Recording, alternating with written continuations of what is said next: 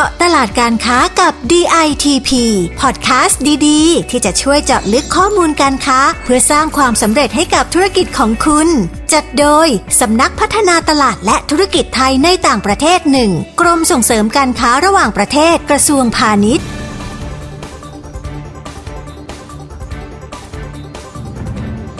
สวัสดีค่ะ ได้เวลามาเจาะตลาดการค้ากับ DITP เจอกันเป็นประจำนะคะ ทุกวันจันทร์ถึงวันศุกร์ EP นี้นะคะ อยู่กับเราสองคน ดิฉันนภัชชน วัฒนานุกูล หัวหน้ากลุ่มงานญี่ปุ่นเกาหลีและออสเตรเลียค่ะ ค่ะ สวัสดีค่ะ ดิฉันสุชยาสิทธิชัยนะคะ นักวิเคราะห์นโยบายและแผนชำนาญการ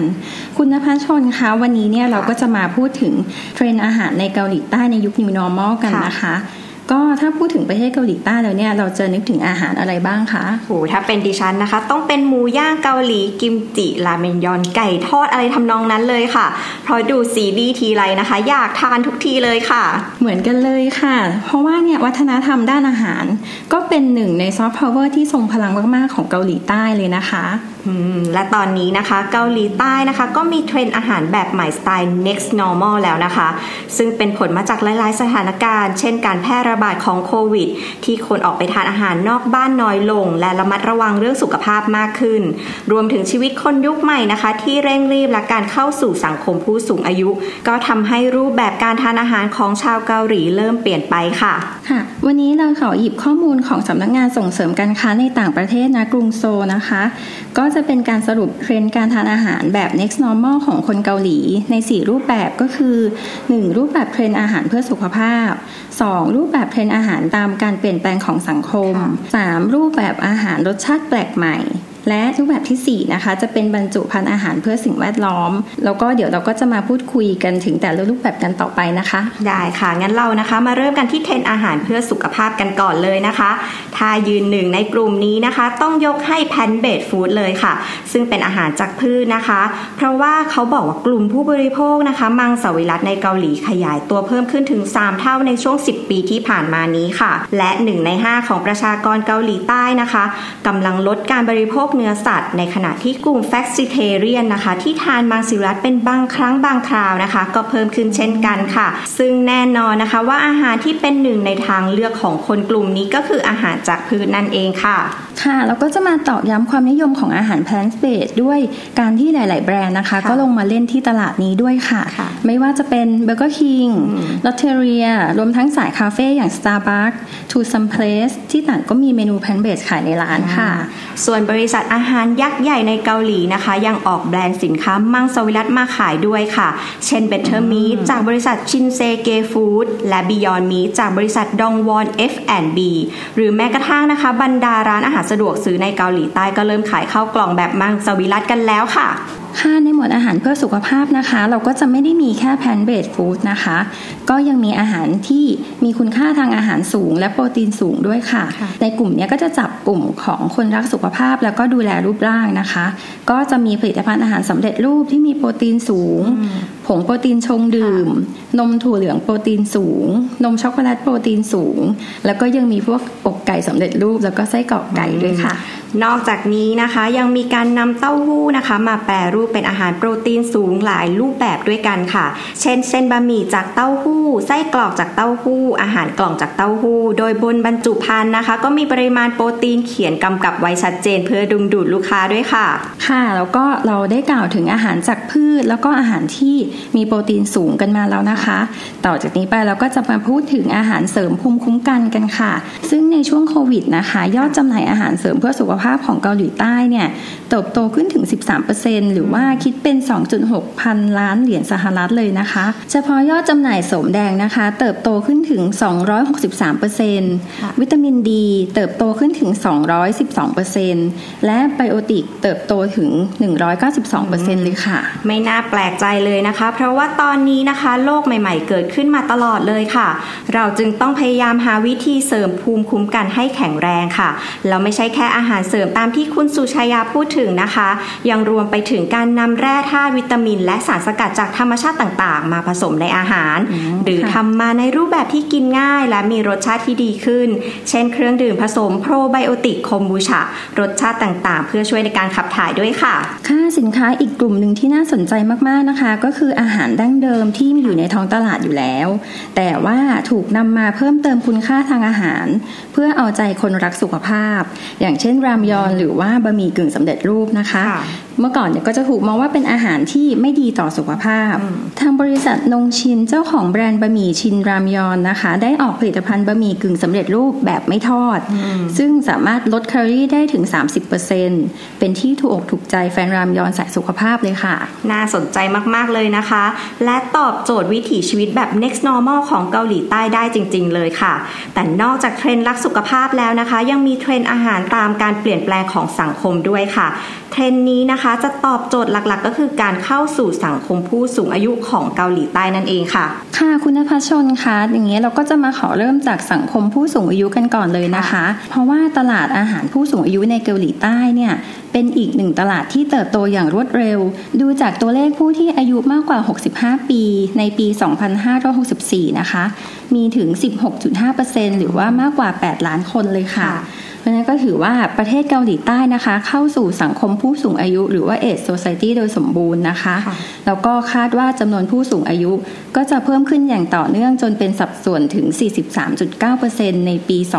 2583 ค่ะ ค่ะ ทีนี้นะคะเรามาดูกันว่าอาหารแบบไหนนะคะ ที่ดีกับผู้สูงอายุ แน่นอนเลยนะคะ ว่าต้องทานง่ายย่อยง่าย มีคุณค่าทางโภชนาการ อย่างที่มีในท้องตลาดตอนนี้ ก็คือประเภทอาหารอ่อนใช้เกลือน้อยและโปรตีนสูง หรือแม้กระทั่งเครื่องเคียงแบบกลืนได้โดยไม่ต้องเคี้ยวค่ะค่ะแล้วก็ถัดจากเทรนผู้สูงอายุนะคะ ก็จะเป็นเรื่องของอาหารที่ตอบโจทย์ไลฟ์สไตล์ที่เร่งรีบนะคะ ต้องสะดวกทำสะดวกทานนะคะ ก็จะมีอาหารในกลุ่มที่เรียกว่า home meal replacement นะคะ ซึ่งอาหารกลุ่มนี้จะเป็นอาหารที่ปรุงมาสำเร็จแล้ว เพียงนำมาอุ่นร้อนก็สามารถรับประทานได้ทันทีเลยค่ะ ซึ่งตลาดตอนนี้เติบโตอย่างต่อเนื่องนะคะ คาดว่าจะโตขึ้นจาก 3.2 ล้านล้านวอนในปี 2561 เป็น 5 ล้านล้านวอนภายในปี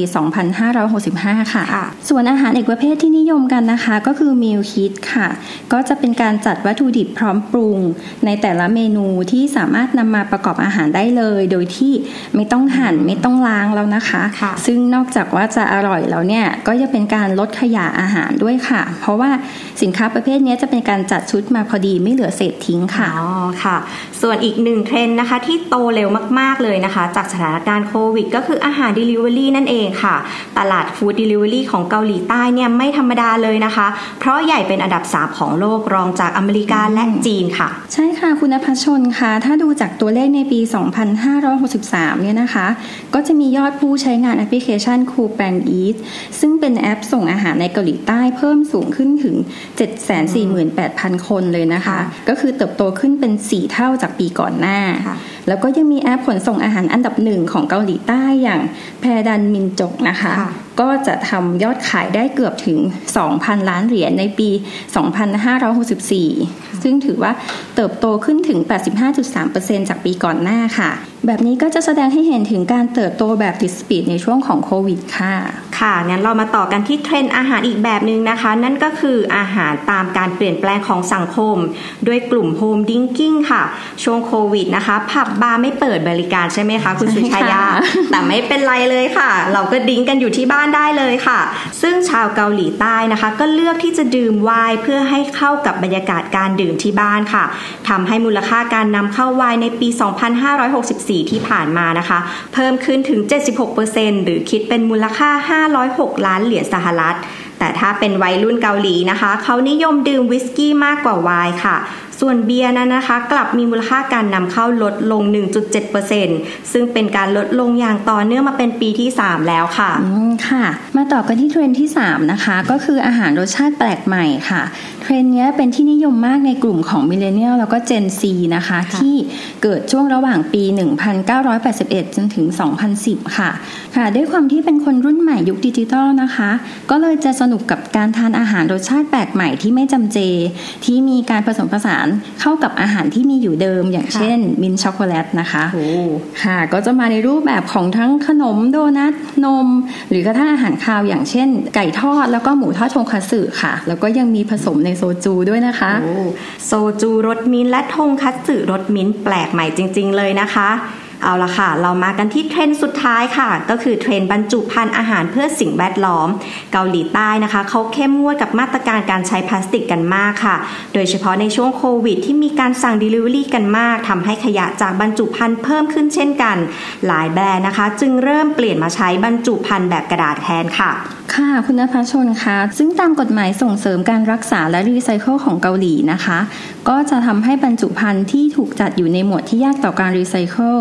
อย่างเช่น พวกค่ะขวดเครื่องดื่มที่เป็น PET แล้วก็ขวดที่มีฝาเกลียว แล้วก็คอขวดที่เป็นวัสดุจากอลูมิเนียมนะคะ กลุ่มนี้เนี่ยก็จะมีต้นทุนการผลิตที่สูงขึ้น จากราคาค่ารีไซเคิลที่สูงขึ้นค่ะค่ะ นี่ก็เลยทำให้ผู้ผลิตนะคะ หันมาใช้บรรจุภัณฑ์เพื่อสิ่งแวดล้อมมากขึ้นค่ะ โดยเฉพาะในหมวดอาหารเพื่อสุขภาพอาหารออร์แกนิก จะนิยมใช้บรรจุภัณฑ์ที่มาจากธรรมชาติค่ะ รวมถึงนะคะใช้โทนสีขาวน้ำตาลและเขียวเป็นหลัก เพื่อสื่อให้เห็นถึงความเป็นธรรมชาติด้วยค่ะ ค่ะคุณผู้ฟังคะและทั้งหมดเนี้ยก็คือเทรนด์อาหารแบบ next normal ของเกาหลีใต้นะคะ ที่เรานำมาอัปเดตกันค่ะก็จะเห็นได้ว่าเทรนด์อาหารและรูปแบบการรับประทานอาหารของชาวเกาหลีใต้เนี่ยมีการเปลี่ยนแปลง แล้วก็หลากหลายมากขึ้น โดยที่จะต้องคำนึงถึงทั้งด้านรสชาติ สุขภาพความสะดวกสบายในการรับประทาน แล้วก็การรักษาสิ่งแวดล้อมด้วยค่ะค่ะ ดังนั้นนะคะ ผู้ประกอบการไทยที่สนใจตลาดนี้ ต้องติดตามอุตสาหกรรมอาหารเกาหลีใต้อย่างใกล้ชิดนะคะ เพื่อการพัฒนาผลิตภัณฑ์ และโอกาสในการค้าและการส่งออก